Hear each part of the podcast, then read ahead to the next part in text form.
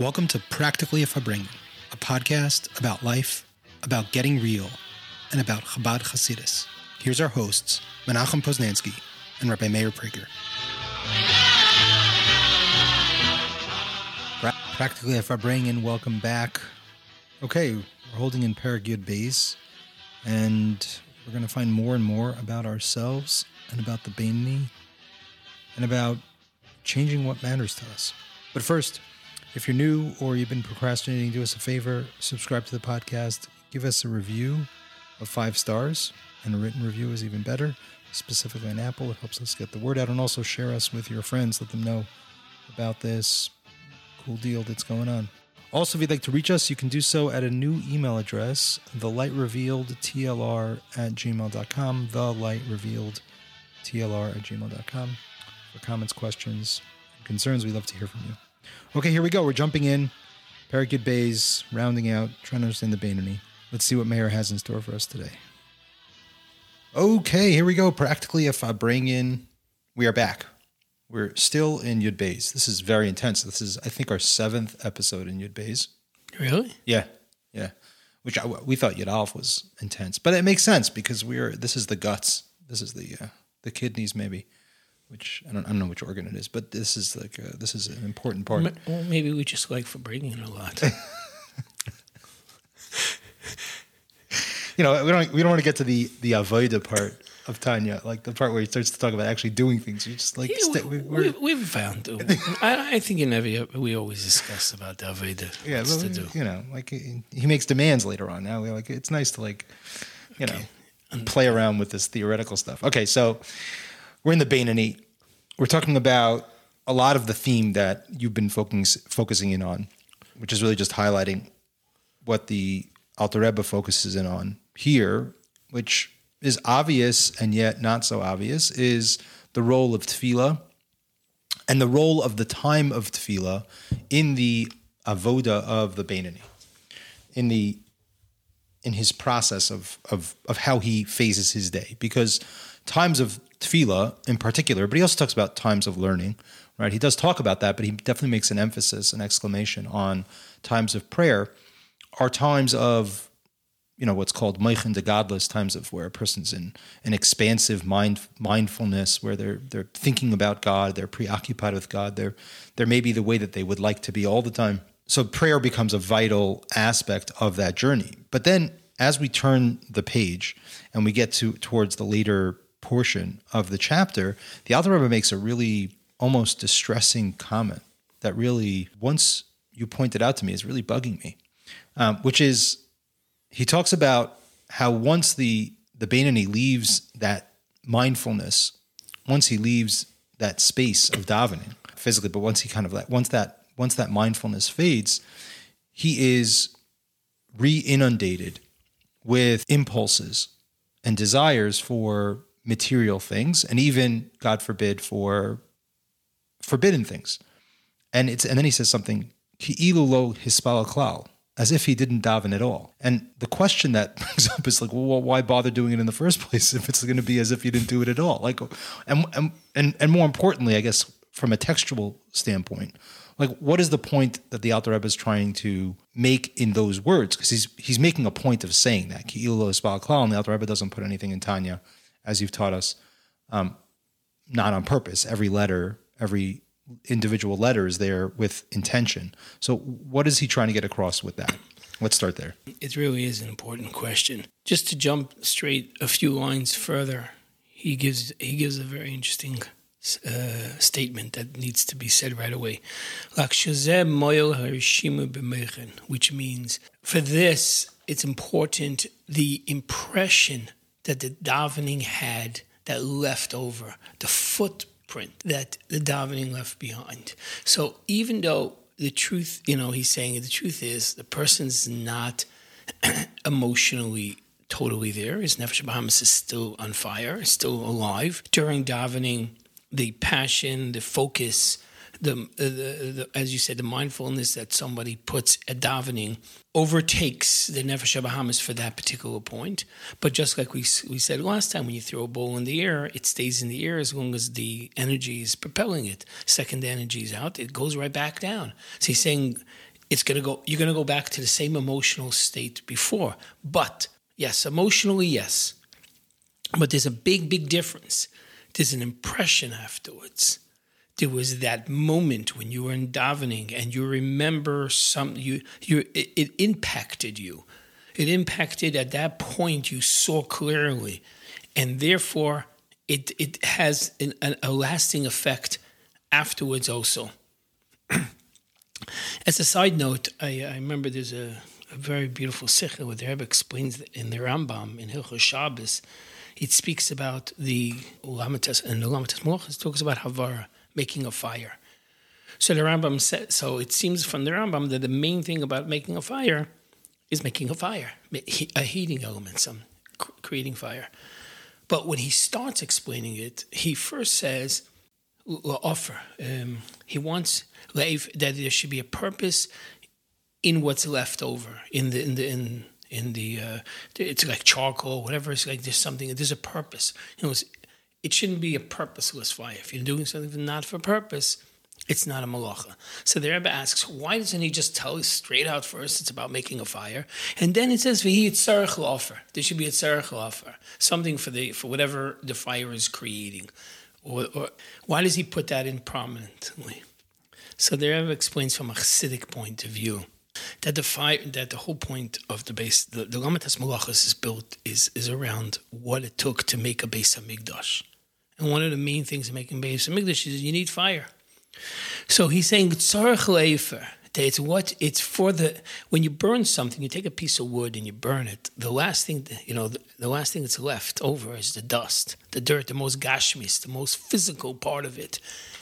So the Rambam is alluding to the fact that the fire that a Jew, creates in his soul, it should always be for something to do with the physical world, something that's going to be a changeable, a tangible effect.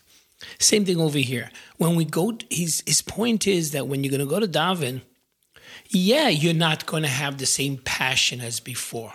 But because your purpose in davening is to connect and to gain a perspective, that will be left in your brain. And that's going to be a comfort zone and a place of energy that when you do, as he says, when you are challenged later on, because emotionally you're there, you're going to have you're going to have a mindset or at least an extra mental energy to be able to overcome it, because you're going to remember what you were doing a few hours ago. The effect is still there. Okay, wow. Okay, cool. So what you're saying is that there's kind of a dual process going on for the Beinoni. And I think it's important to reaffirm, and I was kind of reaffirming in my brain, right, as I was listening to you, that we're talking about a Beinoni. We're not talking about a Tzaddik, right? Even the Alter Rebbe gets into, what's the difference between a Tzaddik and a Beinoni, right? That's essentially what he's addressing here, right? What's the separation? Because the Beinoni is a very impressive guy. He's maybe us in our ideal state. In some ways, that's what the Alter Rebbe is describing. He's describing what we're aspiring to be, as I'll say later. So the Beinoni is a person who's exceptional and wonderful and does all sorts of wonderful things and has all sorts of wonderful aspirations and has all sorts of spiritual success in his avoda. And yet, he's not a tzaddik. And yet, he's still a Beinoni. And yet, he still has these kind of measures of attraction towards that which is negative or that which is not holy, right? So part of that journey means this kind of up and down process. So there's a piece of this where we have to like kind of come to terms, like in psychological terms, like we have to have acceptance about what it is we're dealing with, right? And also have a measure of balance and humility and not get lost in kind of this grandiose expectation of what it is we're going to accomplish. Okay, fine. So now we're a Beinoni, right? So there's what's going to happen to a Beinoni in his ideal state when he is truly investing himself in davening and in learning with his boididus, with his boninus, with learning and with that, right? And putting aside his thoughts and controlling his negative behaviors and et cetera, et cetera, et cetera, et cetera, is that he's going to have certain experiences during davening, and there's going to be a reduction or a stepping away from from that. There's going to be a fall, ki'ilu lo hispala klal, as if he didn't daven at all. But yet, and this is kind of this parallel piece, but yet the effort that you made will not be lost because there is an impression left upon you. Right? And this is interesting. We kind of think about the way that neuroscience works, the way that the brain works, right? Because the brain works with, we talked patterns. About this before, patterns and habituation, right? So like that we're talking about something that's spiritual, not talking about the brain, but the mind and the brain and the spirit all operate in the same system. So that makes sense, right? So the Alter Rebbe is saying is that the function of doing that is even though there is a retraction, even though there's a step away from that, leaping into, almost feeling what it's like to be a tzaddik, the Beinoni creates these kind of impressions within his spirit, within his soul, within his mind, within his brain, within his body, of tzidkus, of holiness. And those impressions are there. So even though functionally, on an emotional level, on an experiential level, it's ki'ilu his balaklal. He's leaving davening. He's going, jumping back into the world, which means launching himself into all of these challenges. But on a kind of a long-term basis, right? In the long, short way that the Alter Rebbe is laying out in this long, short way journey of trying to become an excellent human being, he is making tremendous progress, not only on a quantitative level, meaning he's doing lots of mitzvos, but on a qualitative level, he's becoming a better and better person, more and more capable of handling challenges. Right. Okay, so that's wonderful. But one of the questions remind me one more thing. You remind me of a story. It's a long story, so I'm just gonna say the part that's appropriate over here. When the Alter Rebbe was in Russia, and the Tsar wanted to arrest him for the activities that he was involved in, whatever the story of Yetzis Kislev is behind. So he was debating if he should go in hiding or go with them. Like, it's life-threatening. They came to kill him, basically. So he didn't know what to do. So there was a tremendous chassid, Shmuel Munkes, that my grandson's namesake. Yeah. I was going to bring it up. I wasn't sure. Okay. He snuck in, somehow climbed into the Alter Rebbe's room, because Alter Rebbe was in his bodegas trying to figure out what to do.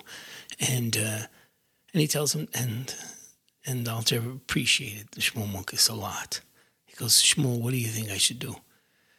So he says a long story, but the bottom line is, he says, you should go with him because you're tzaddik and everything is going to work out well. Because if you're not and you're wrong, who gave you the right to take away so much passion of physical and things, change so many people? You know, it's like him being a Beinoni and these chassidim.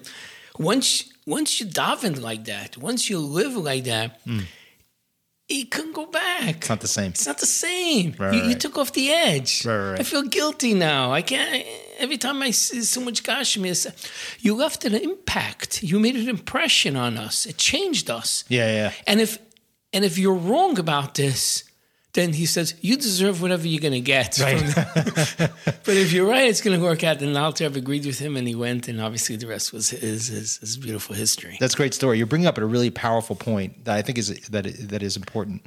That it's important for us to realize that there is an impact, kind of, even though it's subtle and we don't necessarily experience it. In some ways, we never experience it. I was actually talking to a bunch of guys about this yesterday. That's interesting. There are points where we kind of wake up and realize, like, oh, I'm actually a different person. All this avodah that I've been doing, all this effort that I've been making has actually helped me to evolve, and I've matured. So there are those moments, but for the most part, we don't necessarily feel this kind of result, meaning where a person is engaged in trying to live in an elevated way, and their attitudes and their behaviors and their ideals, what's important to them, changes. What they want changes. It's not even so much like a tzaddik or somebody, let's say, a Beinoni, or someone who's striving towards a halavaya Beinoni. It's not even so much that he controls himself, that he doesn't do negative things. He doesn't want to do negative things.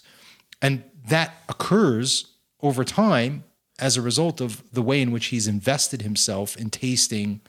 But that's a later stage. Over here, he still is kilo yispalo. He actually wants still the bad thing. Right. No, he still wants his addiction or whatever. He's still in that space emotionally. But because he is spending the right time in davening, right, then he's getting the right energy. It's like he saw what it's like to be not. But isn't what the Alter Rebbe is saying over here is that even though his desire for the material pleasure is the same, his capacity to overcome that desire is different. Right. Meaning that's the point. He pulls away from it. And part of the reason, I know this is just from like my orientation working in addiction, right? Which is, there's a parallel here. It's not the same, lahavdil, where there's a transition where somebody in a recovery process, in an early phase of recovery, it's painful for them to not drink or use drugs. And their desire feels overwhelming. And but as they go on in their process, in a, let's say, a middle phase of recovery, one of the things that you find occurs is their desire for it is just as intense, but their ability to overcome it is much easier. Meaning they're much more easily able to move away from it. And that's not because of the amount of time. I mean, I think that's some of it, the amount of time that they stayed away, but also this shifting in ideals and perspectives that occurs, where there's an impression made by the positive things. They've started to taste what it's like in a certain way to like really be high, right? They start to experience like what they were really looking for in those negative spaces. So they're not as attracted to, even though the desire is just as intense, but they're not as attracted to. And I feel like that's, to some degree, lahavdil, kind of what the Alter Rebbe is describing over here. Or in what you're describing that the Alter Rebbe is describing.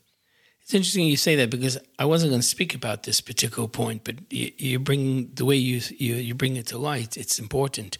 A few lines later, he mentions that when he's challenged with this thought that state that he wants to avoid, zer ha'elam e'elav ma'alev, what comes by itself. He goes miyad beliyase, when it enters his consciousness. Deche b'shtei yadayim. He pushes away with two hands. And I'm learning, and I'm like you say, the Alter Rebbe says everything is exact.